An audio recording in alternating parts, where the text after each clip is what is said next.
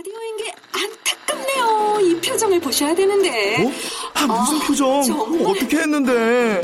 KBS 라디오 7개 채널에서 제공하는 최고급 정보들을 사진과 기사 그리고 영상으로 확인하실 수 있습니다. 읽는 라디오 KBS 라디오 홈페이지 라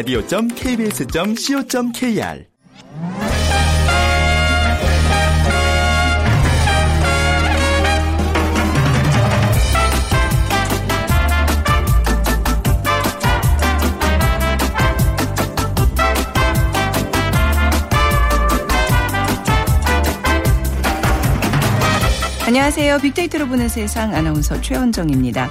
아침 출근길 만원 지하철과 교통 체증에 시달리다 보면 아, 출근 시간 한 시간만 좀 늦추면 안 되나? 이런 생각 한 번쯤 하게 되죠. 그리고 어린 자녀를 두고 회사로 향하는 워킹맘의 출근길 한바탕 울음바다가 되는 현관에서의 소동을 매일 겪다 보면 일도 하고 육아도 할 수 있는 재택근무가 또 간절해집니다. 이런 여러 가지 문제를 해결할 수 있는 유연 근무제 이미 우리나라에서도 시작이 됐는데요. 선진국에서는 일 가정의 양립을 지원하는 주요 수단으로 안착됐지만 우리나라에서는 기대한 것만큼의 성과는 거두지 못하고 있습니다. 원인이 뭘까요? 자, 잠시 후 세상의 모든 빅데이터 시간에 유연 근무제에 대한 자세한 얘기 나눠보겠습니다.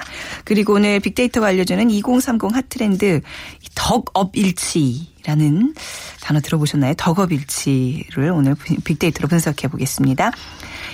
빅퀴즈 오늘 먼저 드리면요. 요즘 어, 개성 있는 신세대들 많죠. 그중에서 자신의 삶을 자신이 원하는 색깔로 그리며 살아간다는 의미에서 붙여진 새로운 소비 계층입니다. 이들의 특징은 소비, 레저, 반려동물 등과 관련한 지출 비중이 상대적으로 높은데요. 자, 자신의 삶을 자신이 원하는 색깔로 그린다. 1번 셀프 서비스족, 2번 3포 세대, 3번 도화지족, 4번 5포 세대 중에 오늘 정답 고르셔서 여러분들의 다양한 의견과 함께 문자 보내주세요. 오늘 당첨되신 분께는 3만 원 상당의 문화상품권 드립니다. 휴대전화 문자 메시지 지역번호 없이 샵 9730이고요. 짧은 글은 50원, 긴 글은 100원의 정보 이용료가 부과됩니다.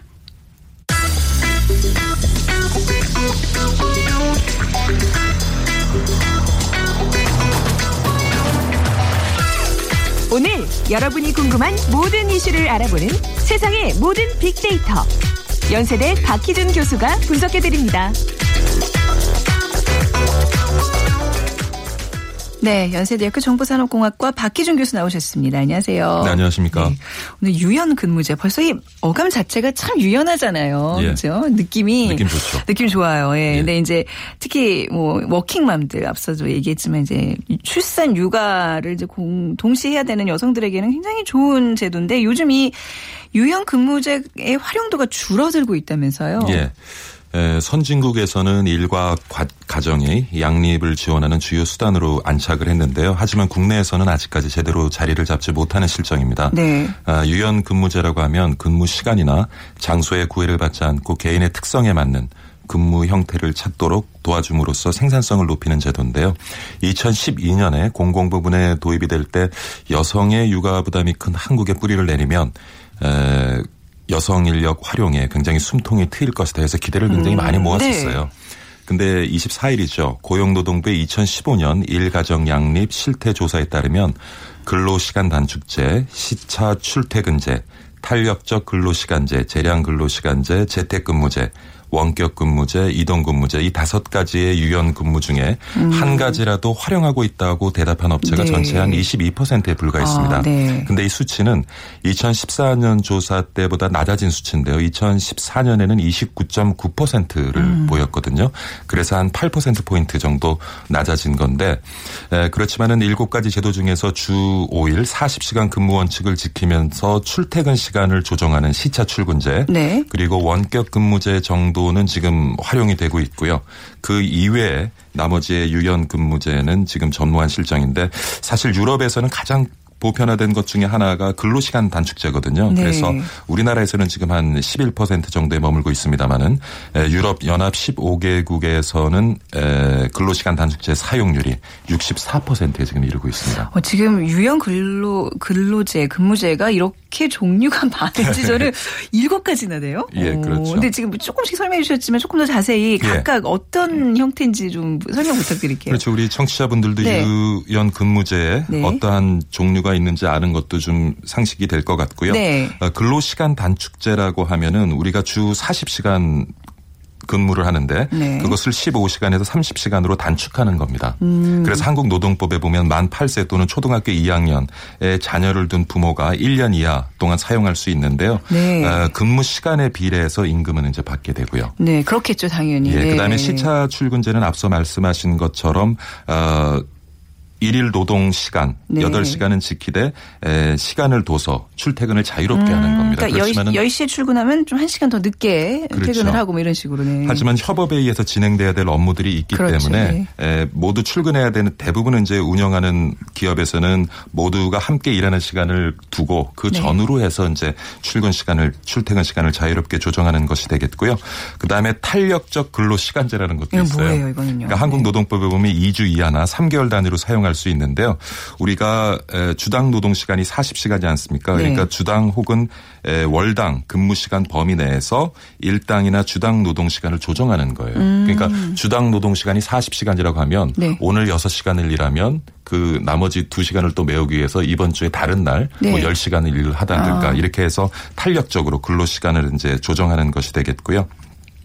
그 다음에 재량 근로 시간제라는 것이 있어요. 네. 이게 아마 진행자분께도 해당이 되는 걸 텐데 노동 시간이 아니라 노동의 질이나 성과로 그것을 화- 시간으로 환산해서 보상을 하는 거죠. 누가 그래요? 저 아, 근로시간제 안 해. 저 그냥 저 그냥 96 그냥 아주 그냥 아, 평범하게 그렇군요. 일하는데 저 이렇게 예, 예. 받아 받으면 오히려 성과를 아, 못 죄송합니다. 보상을 못 받을 것 같아서 그냥. 그 다음에 이제 네. 이런 시간에 대한 유연한 부분이 있는 반면에 네. 또그 이 일을 하는 근무하는 장소에 대한 유연함도 가지는데요. 네. 그것은 이제 뭐 우리가 알고 있는 재택근무제도 있고요. 음, 네. 그다음에 원격근무제라는 거 있습니다. 원격 재택근무랑 원격근무랑 뭐가 달라요? 재택근무는 주거지에서 근무하는 형태가 예. 되겠고요. 그래서 원격근무는 재택 근무보다는 좀 더 어, 넓어요. 광이 예, 넓은 의미가 되겠는데 음. 네. 그래서 원격 근무는 주거지에서 근무를 하든지 혹은 기업이 가지고 있는 원격 근무센터나 위성 근무센터에서 IT 기반으로 이제 되어져 있는데 거기서 음. 네. 일을 하는 것이고 이동 근무제 같은 것은 이제 에, 주거지나 그다음에 기업이 가지고 있는 위성 근무센터가 아닌 제3의 장소에서도 네. 업무 처리가 가능하도록 그것을 음. 허용하고 시간으로 환산해서 임금을 지불하는 그런 제도를 이제 이동 근무제라고 합니다. 그렇군요. 복잡하죠? 이렇게 다양한 게 있었거든요. 그러니까 지금 일곱 가지 이렇게 쭉 살펴보니까 만약에 아이를 가진 예. 이제, 엄마다 초등학교 2학년 뭐 학부모다 그러면 근로시간 단축제, 뭐 시차 출퇴근제, 뭐 탄력적 근로시간제 이런 거 세 가지를 조금 활용을 잘 한다면 육아의 부담이 훨씬 줄어들 수큰 있겠네요. 도움이 될 수가 있겠죠. 왜 이런 거 왜 잘 안 실천이 안 되고 있다는 거는 뭔가요? SNS에서 반응은 어때요? 예, SNS 네. 상에서도 어, 지난 한 달간 제가 SNS 상에 올라온 데이터를 분석을 해봤는데요. 어, 45.2%가 어, 유연 근무제에 대해서 긍정적인 견해를 가지고 있고요. 네. 하지만 9.4% 정도는 또 부정적인 견해도 음. 가지고 있는데 에, 연관 단어를 살펴보면은 가정, 네. 육아, 가족, 인생, 경력 뭐 그러니까 지금 우리가 생각했던 대로 일과 가정의 양립이 가능한 네. 그러한 어떤 그 근무 제도라고 볼 수 있는데 에, 또 보면은 이제 경력 단절이라는 맞습니다. 예. 경단녀라 그러잖아요. 요즘요. 예, 예. 경력 단절 여성들. 그래서 네. 이러한 그 유연 근무제가 잘 활용이 되면 네. 여성들의 경력 단절 없이 네. 경력을 계속 이렇게 예, 관리해 나갈 수 있는 그런 좋은 제도라고 생각이 됩니다. 네. 근데 또 재밌는 것은 야근 회식이라는 단어도 등장하고 아, 있어요. 그거는 이제 어떤 의미일까요? 네. 제가 해석 나중에 또 차후에 말씀을 네. 드리겠지만 네. 에, 유연 근무제도 유연 근무제지만 네. 일단 불필요한 야근 회식부터 좀 없앴으면 좋겠다 하는 의견도 예. SNS에 굉장히 많은 것 같습니다. 유연 근무제의 활용률이 떨어지는 이유 어디 있을까요? 먼저 그 유연 네. 근무자가 느끼는 고립 직감이겠죠. 음. 동료들과 그리고 상사와의 물리적 접촉이나 소통이 적어지게 되고 그래서 그러한 것들이 자기 경력 관리에 부정적인 영향을 미치지 않을까 하는 네. 우려 때문일 수도 있고요. 그다음에 또 유연 근무제 활용 기회가 공평하게 제공되지 않다는 또 동료의 인식도 문제인 것 같습니다. 대부분 지금 논의되고 있는 그 유연 근무제가 육아를 책임지고 있는 여성 인구들에게. 네. 많이 에, 활용이 되다 보니까 에, 또 상대적으로 일부 남성들이 또 불만을 아, 역차별이다. 같고요. 예, 예. 그 다음에 또 하나는 여전히 그 관리자의 통제 문화도 또 주요 요인으로 꼽히고 있는데요. 에, 그러니까 어떤 부분이냐 하면은 업무를 하다 보면 본인의 업무도 있지만 또 다른 부서와의 연관 음. 업무도 있잖아요. 그런 것은 그렇지만 정확하게 본인의 성과로는 잡히지 않는단 말이죠. 네네. 그렇지만 업무에 많은 시간이 또 할애될 수 있는 부분이고 그러니까 그러한 것까지 흔적을 남겨서 네. 상사에게 보여줘야 한다는 것이 굉장히 또 부담이 될 수 있는 또것 같습니다. 눈앞에 보여야 이 사람이 일하는지 안 하는지 확인도 되고 또 본인도 일하는 사람 입장에서도 상사가 지켜볼 때 좀 열심히 하게 되고 뭐 이런 또 문화들이 있잖아요. 사실. 그렇죠. 그래서 네. 우리 사회 어떤 그 뿌리 내린 대면 문화라든가 음. 장시간 근로, 전일제 중심의 일하는 방식 뭐 이러한 것들이 아무래도 근본적인 원인이 될 것 같습니다. 근데 우리가 좀 장기적인 시각에서 보면 이 유연 근무제가 고용주 입장에서도 어떤 장점이 분명히 있을 것 같아요. 많은 장점을 가지고 있어요. 네. 그러니까 고용주 입장에서는요, 일단 그 굉장히 우수한 인력들을 그 인력들이 가지고 있는 뭐 육아라든가 이런 부담 때문에 잃지 않을 수 있는 네. 그러니까 우수한 인력을 계속 유지할 수 있는 좋은 수단이 될 수가 있고요. 어, 그리고 앞서 말씀하신 아, 말씀드린 것처럼 재택근무라든가 음. 원격 근무를 어, 잘 활용하게 되면 여러 가지 그 사무실 운영에 관련된 비용도 그렇네요. 절감할 수 있는 그런 측면도 있고요. 근데 무엇보다도 그러니까 마- 말씀드린 것처럼 자기가 자기 생활 어떤 패턴에 맞는 그러한 시간을 선택해서 장소를 선택해서 일을 할 수 있다는 것은 네. 근로자의 생산성을 가장 높일 수 있는 시간과 장소를 선택해서 일을 할 수 있다는 의미도 되기 때문에 근로자의 입장에서도 생산성을 굉장히 본인의 음. 생산성을 높일 수가 있고 그것은 물론 또 이제 고용주 입장에서 굉장히 긍정적인 측면이 될 수 있겠죠. 네. 그리고 뭐 앞서 말씀드린 것처럼 결국에는 일과 삶의 양립이 가능하다는 것이고요. 네. 그리고 지금 뭐 이렇게 아침에 오늘도 출근하시면서 그 교통 체증 경험하신 네네. 분이 많을 텐데 이런 물리적 이동이 분산이 되게 되면 그렇네요. 지금 우리가 경험하고 있는 교통 체증도 많이 나아질 것 아, 같고요. 그 다음에 환경 오염 문제도 많이 개선될 수 있을 것 같고 저 적극적으로 실천해야 뭐 돼. 더 이유들이 나아가서는. 사실은 일과 네. 음. 삶이 양립할 수 있다는 것은 우리 부모들이 커가는 자녀와 많은 시간을 함께 할 수 있는 그런 기회가 주어질 수 있기 부분이죠. 때문에 네. 우리 사회에 지금 많이 만연하고 있는 여러 가지 갈등이라든가 뭐 묻지마 범죄라든가 음. 결국 이게 성장기의 경험이라 문제가 결국엔 또 나중에 화를 불러일으키는 있죠. 많거든요. 네. 음. 그래서 하여튼 뭐 자리를 잡게 되면 긍정적인 측면은 굉장히 많은 것 같아요. 이게 뭐 이제 시행된 지 얼마 안 돼서 아직 자리를 못 잡았기 때문에 이렇게 좀 잘 안 지켜지고 있는 거 아닌가요? 앞으로는 좀 문화가 바뀐다면 충분히 그럼요. 유연 근무제가 더 확, 예, 자리. 잡아가는 네. 과정이라고 보여집니다. 근데 이제 아마 많은 직장인들은 이게 무슨 배부른 소리야. 나는 정말 퇴근 시간만이라도 좀 지켜줬으면 좋겠다라고 이제 생각하는 분들도 있을 거예요. 그러니까 제가 아까 그 SNS 분석 결과를 말씀드렸는데 네. 야근이나 회식이라는 단어가 등장을 해서 제가 좀 꽤 많은 한 네. 몇백 개의 그 SNS를 좀 살펴봤어요. 네. 그런데 지금 진행자께서 말씀하신 것처럼 그러한 불만들이 굉장히 많아요. 그러니까 유연 근무제는 좀 고사하고 네. 퇴근 시간이라도 좀 지켜줬으면 좋겠다. 그리고 불필요한 야근 그리고 불필요한 회식 문화가 제발 좀 없어졌으면 좋겠다 하는 에, 그런 불만들을 많이 하시는데 지금 직장에서 40대 50대 상사들은 사실 직장에서 많은 시간을 보냈고 네. 그러다 보니까 가족과의 관계가 소원해진 경우가 굉장히 많아요. 그래서 이제는 웃을 일은 아닌데 무슨 얘기인지 알 것 같아요. 예, 네, 삶의 네. 여유가 생겨서 네, 네. 가족들에게 돌아가서 가족들과 시간을 보내고 싶지만 가족과 대화하는 것이 힘든 경우가 참 많은 것 같아요. 네. 주변을 봐도 그러다 보니까 이제 직장에서 많은 시간을 맞습니다. 저녁도 먹고 네. 또 이제 뭐 여러 가지 네. 예, 그러다 보니까 아래 이제 그 부하 직원들은 상사 눈치를 보느라고 또 이제 퇴근을 못하는 경우가 생기게 되고요. 그래서 음. 네.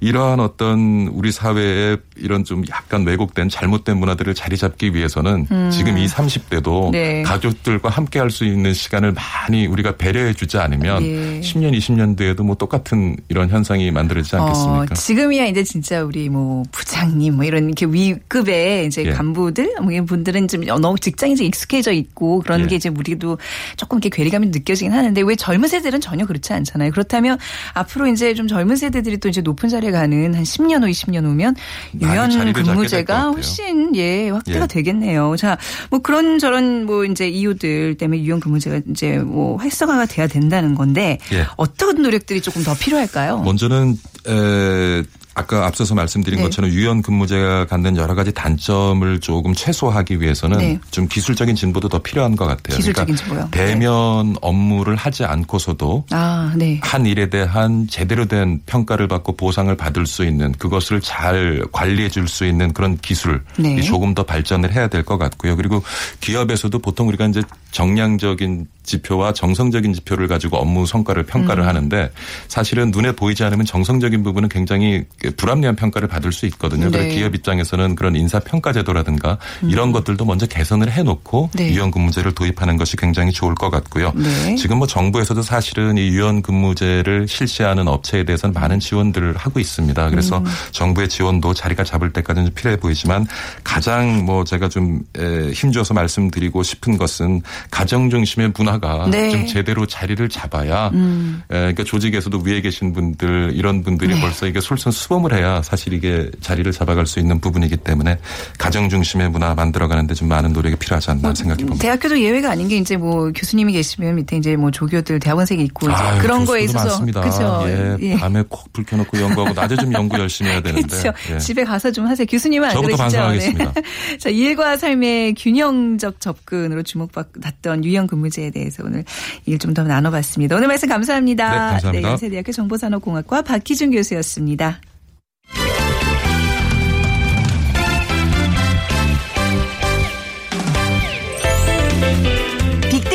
알려주는 2030 핫 트렌드.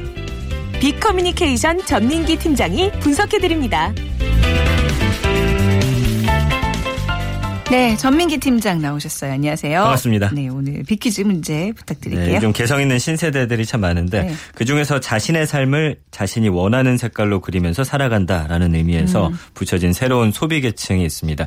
어, 이들의 특징은 쇼핑, 레저, 반려동물과 함께 이 관련한 지출 비중이 상대적으로 높다는 건데 어, 이 사람들은 무엇이라고 부를까요? 1번 셀프 서비스족, 2번 삼포 세대, 3번 도화지족, 네. 4번 오포 세대. 네, 그러니까 내가 원하는 그림을 그리면서 산다. 뭐 네. 거기에 이제 힌트를 예 맞추시면 될 것 같습니다. 앞서 박희준 교수님이 정답이 뭐예요 하시면서 하셨거든요. 이렇게 어려운가요? 네. 방송 들으시면서 정답과 함께 여러분 의견 보내주세요. 휴대전화 문자메시지 지역번호 없이 샵 9730입니다. 짧은 글은 50원, 긴 글은 100원의 정보 이용료가 부과됩니다. 자, 오늘 어 덕업 일치. 어, 이거 무슨 사자성어인가? 아, 저도 되게 익숙치 않은 단어인데 네. 이게 뭔가요? 이게 최근 트렌드를 이끄는 주역으로 이제 덕후들이 주목을 받고 있는데 네. 그러다 보니까 이런 덕질, 좋아하는 일과 본업이 일치하는 삶을 뜻하는 신조어가 생긴 겁니다. 그래서 음. 아. 덕업일치. 요즘 많은 젊은이들이 아주 희망하고 바라고 또 추구하는 삶이라고 볼 수가 있죠. 음. 네. 뭐 이제 뭐 소위 이제 네. 덕후 이 단어라는 것 자체가 좀 뭐 방송에서 바람직한 단어는 아니라 그러더라고요. 이제 일본에서 그렇죠. 이렇기 예. 때문에 근데 워낙 많이 쓰니까 이제 그 그런 문화에서 그들만이 쓰는 단어의 뜻을 먼저 알아보고 오늘 이야기 이어가 네. 보도록 하겠습니다. 먼저 네. 입덕과 탈덕이 있거든요. 네. 어, 입덕 같은 경우는 덕후 세계로 어, 들어간다. 탈덕은 덕후 세계에서 음. 나온다? 어, 나오겠다 이런 거고요. 네. 본인의 의지와 다르게 이제 불가피하게 어떤 분야에 빠져드는 일을 교통사고에 비유해가지고 네. 덕통사고라고 어, 하고요. 네. 이 덕후 활동에 몰입하는 것은 덕질. 그리고 덕후가 아닌 일반 사람들을 머글이라고 부르는데 머글은 뭐예요? 이거 해리포터에서 마법사들이 인간을 지칭할 때 이렇게 부르거든요. 아, 그래요? 그러니까 본인들끼리 활동하는 사람들은 어. 이 활동하지 않는 사람들은 그냥 일반인이라고 부르는 겁니다. 네. 그리고 덕후임을 감추고 일반인처럼 행동하는 것을 일코라고 하는데 이거는 일코는 또 뭐예요? 일반인 코스프레. 아, 네, 네. 그렇습니다. 그리고 내가 이제 난 덕후다 당당하게 어, 많은 사람들한테 알리는 거죠. 그래서 덕밍아웃이라고 하고요. 네. 그다음에 어덕행덕이라는 말도 있는데 어 잠깐만 너무 너무 쓰아내시니까 이게 너무 많나요? 예, 어 장난 아니네요. 지금 뭐 아까 예 덕밍 아웃까지 했고 예, 예. 또 네. 어덕행덕은 어차피 덕질할 거면 행복하게 하자 뭐 이런 거예요. 눈치 보지 말고. 네. 그리고 덕업일치는 아까 설명드렸고 네. 음. 이 등급이 있습니다. 덕후도 그래서 덕력이라고 하는데 이게 네. 내공이 낮은 사람 또 높은 사람 해갖고 덕력이 얼마나 되나 어. 뭐뭐 이런 정도의 단어들이 있죠. 아, 재밌습니다. 이게 사실 이런 단어들을 왜 우리가 소개를 해야 되냐. 사실 이런 단어를 모르고는 또 이쪽 문화를 이해하기가 힘들거든요. 맞습니다. 그러니까 여러분들이 그냥 개념을 잡으시라는 차원에서 예, 불필요한 단어들이라고 생각하실지 모르겠지만 좀 알려드렸고요. 덕업일치에 대한 SNS의 반응도 살펴보겠습니다. 덕업일치란 단어 자체가 아직은 좀 생소하실 거예요. 그러다 네. 보니까 뭐 많은 언급 자체가 있진 않습니다. 한 달에 뭐 만여 건 될까 말까인데 연관 검색어는 역시 덕후에 관한 이런 네. 내용들이 있고요. 탐색어 여론 동향도 굉장히 좋아합니다. 사람들이 음. 아 내가 가진 취미가 일이 돼서 돈까지 번다고 생각하기 네. 때문에 뭐 좋다, 노력하다, 진정한 이런 단어들이 있고 덕후에 대한 언급량은 지금 뭐 작년부터 어우, 굉장히. 많습니다. 그렇죠. 세달 동안만 해도 한 100만 8천여 건이니까 음. 이 덕후에 대한 관심, 일반인들의 관심 네. 굉장히 높다고 볼 수 있습니다. 자기가 좋아하는 일을 업으로 삼고 직업으로 삼고 살 수 있다는 거는 정말 크나큰 행복 아닌가요? 그럼요. 우리 네. 인생에 어떻게 보면 방향이 그렇게 가야 되는데 말이죠. 혹시 전민기 팀장은 빅데이터가 네.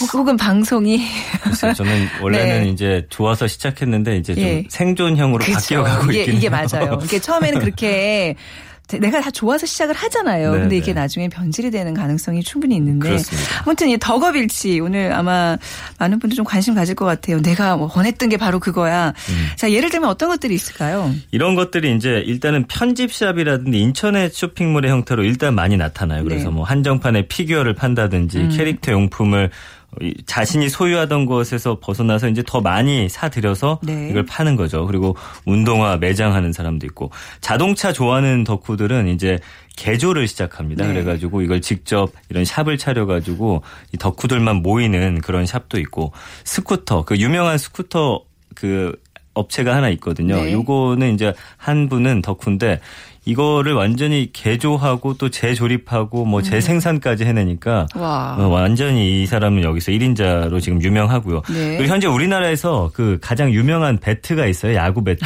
네. 근데 이것도 시작한 분이 예전에 야구를 정말 좋아하는 사람이었는데 이제 관찰을 하다 보니까 우리나라 선수들이 다 외국 배트를 들고 있는 거예요. 아. 그래서 야 이거 우리나라 체형과 좀 맞지 않을 수도 있을 텐데 하고서 선수들한테 이제 인터뷰를 해봤더니 네. 아 좀 무겁기도 하고 뭔가 조금은 다르다라는 음. 그런 이야기를 들어서 우리나라에서 그 생산된 나무를 가지고 만들기 시작했는데 이제는 뭐 거의 대부분의 선수들이 여기 배트를 쓰고 이제 수출까지 하는 네. 그런 경우도 있고요. 그다음에 DIY라고 해서 이제 본인들이 자체 제작하던 거 있잖아요. 그래서 음, 네. 가구를 제작을 해서 블로그에 이제 자랑 삼아서 올리기 시작했는데 이거 어디 가면 살 수 있냐라는 문의가 쭉 올라오다 보니까 네. 이제 그 고객들의 요, 요구에 맞춰서 가구를 제작해서 파는 그런 사람들도 음. 있고 뭐 프라모델을 이제 조립해 가지고 이것도 색칠을 해줍니다 실제처럼 네네. 그리고 그 애니메이션이나 이런 데 나오는 상황을 또 뭐 어떤 로봇 두 개가 싸우는 그런 상황을 네. 만들어서 또 팔기도 하고 뭐 요즘에는 굉장히 어 이런 경우가 많죠 그 예전에 왜 이런 거 너무 몰입하고 있으면 부모님들이 그러잖아요. 야, 그게 뭐 밥 먹어주냐? 네, 어? 네. 돈 벌어주냐 하는데 네. 이제는 진짜 그런 세대가 그러니까 됐습니다. 만약에 여- 여러분 그 가정의 자녀들이 뭐 이상한 데좀 빠져 있다. 근데 그런 거를 저 예전에 그런 친구 봤어요. 그뭐 예. TV에 나왔던 친구인데 이상한 애완동물들을 모으는 거예요. 아. 말도 안 되는. 그러니까 부모님들은 경악을 하는 거잖아요. 집에 이상한 동물들이 기어다니고.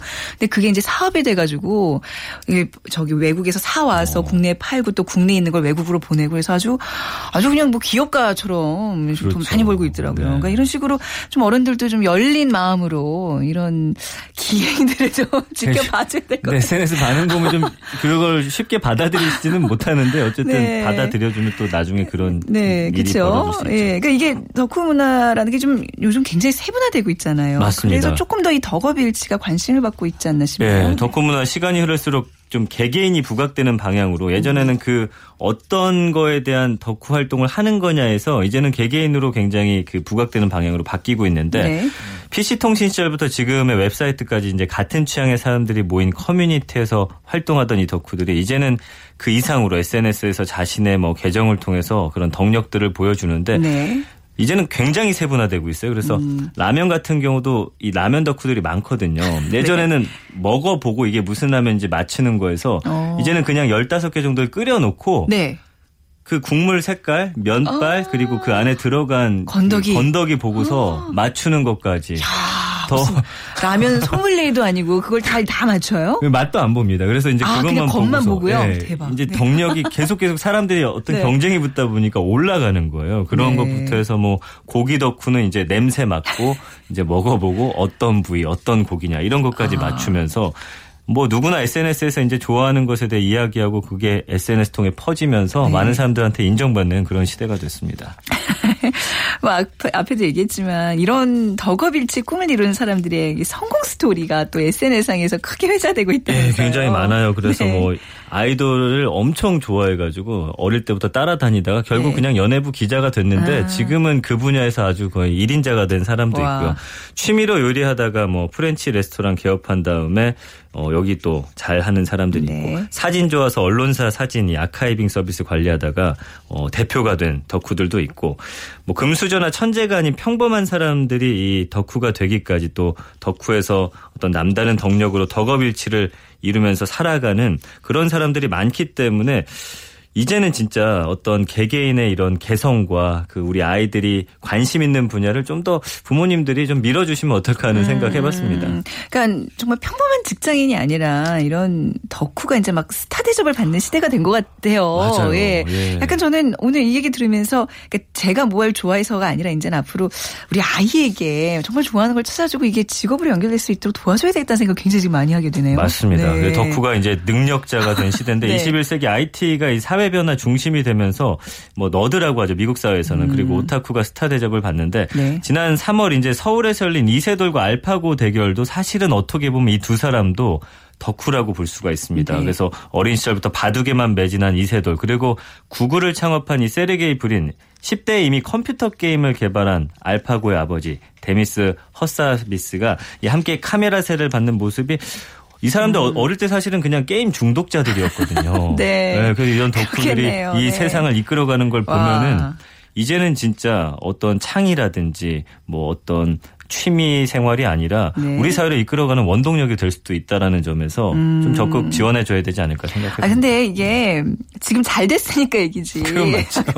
어렸을 때 게임 중독에 빠지고 정말 용돈 주면 다 운동화 사서 모으고 신지도 않는 운동화 막 지내려놓고 네, 네. 이런 만약에 자녀가 있다고 생각해 보세요. 굉장히 고민이죠. 부모님 입장에서는 네. 정말 속 터지는 거죠. 왜냐하면 네. 이런 사람들의 특징이 공부 잘하면서 사실 취미 생활하면 부모님이 아무 말안 아무 하잖아요. 말안 해요. 맞아요. 되게 근데 학업 성적이 낮거 나 네. 또 심한 경우는 대인 관계가 좋지 않은 아, 경우도 있어요. 네. 그러니까 뭐 지능에 문제 있는 거 아니냐 부모님들이 걱정하면서 막 선생님들 찾아가는데 네. 사실은 영재일 가능성이 높대요. 어, 아, 뭔가 그래요? 한 가지에 몰입하면서 굉장한 집중력을 보여주거든요. 네. 근데 사실 덕후 자녀를 둔 부모들은 아, 답답하다, 속이 어. 터진다 이런 반응들을 보이거든요. 네. 그래서 덕후가 이제 미래 인재라고 하는데 한국 교육 현장에서 사실 좀 전혀 다른 얘기예요. 왜냐하면 음. 어떤 교육이 굉장히 일반화돼 있기 때문에 알파고 개발자이자 이 게임 덕후인 헛사비스가 만약 한국에서 태어났다면 그냥 게임 중독자로 그냥 살다 갔을 수도 있다. 이런 농담이 있을 정도거든요. 음. 네. 그래서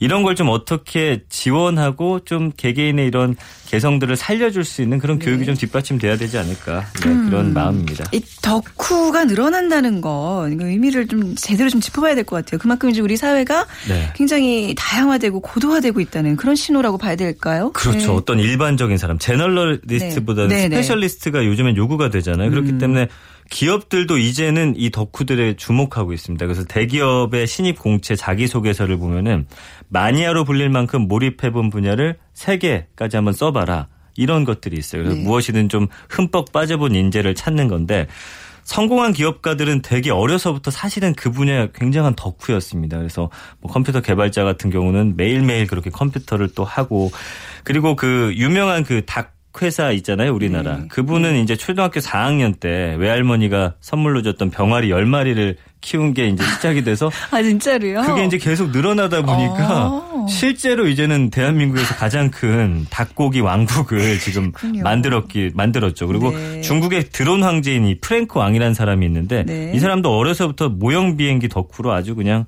유명했대요. 음. 그러니까 21세기는 이런 덕후들의 시대이기 때문에 네네. 이 사람들을 어떻게 우리 사회에서 잘 관리하고 또 키워 나갈까 어. 우리의 과제인 것 같습니다. 이게 덕후 능력에 우리가 이제 집중하고 열광하는 이유 뭘까요? 그쵸. 예전에는 왜 그런 거 유명했잖아요. 장학 퀴즈나 뭐 퀴즈 아카데미 같은 데서 그냥 일반적인 지식을 쌓았는데 요즘에는 네이버가 아이고 죄송합니다. 네. 엔사의 그 네, 포털을 엔사, 네. 검색을 하면은 네. 예, 네. 간단하게 답을 찾을 수 있기 때문에 이제 지식은 더 세분화돼서 음. 그 사람만 알 수 있는 무엇이 되거나 모든 그 일반적인 지식을 토막해서 자신만의 관점으로 재구성할 수 있는 그런 능력들이 이제 요구가 되는 거예요. 음. 맞습니다. 네. 그렇기 때문에 여기서 그 덕후들의 강점이 빛나는데 이 사람들 수집한 이 별별 세세한 정보들이 SNS를 타고서 뭐 다른 이들에게 전달돼서 유용한 지식으로 활용이 되거든요. 네. 그렇기 때문에 이제는 그런 세세한 또 세분화된 이런 지식 정보를 좀더 더 어, 음. 활성화해주고 우리가 밀어줘야 할 필요성이 있는 거죠. 아, 확실히 이거 2030 문화에서 우리가 미래를 혹시 엿볼 수 있는 것 같아요. 오늘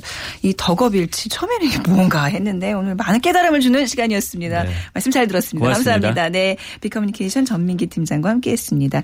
자, 오늘 내가 살고 싶은 그림을 그리듯 살아간다. 도화지족이죠. 네. 0221님.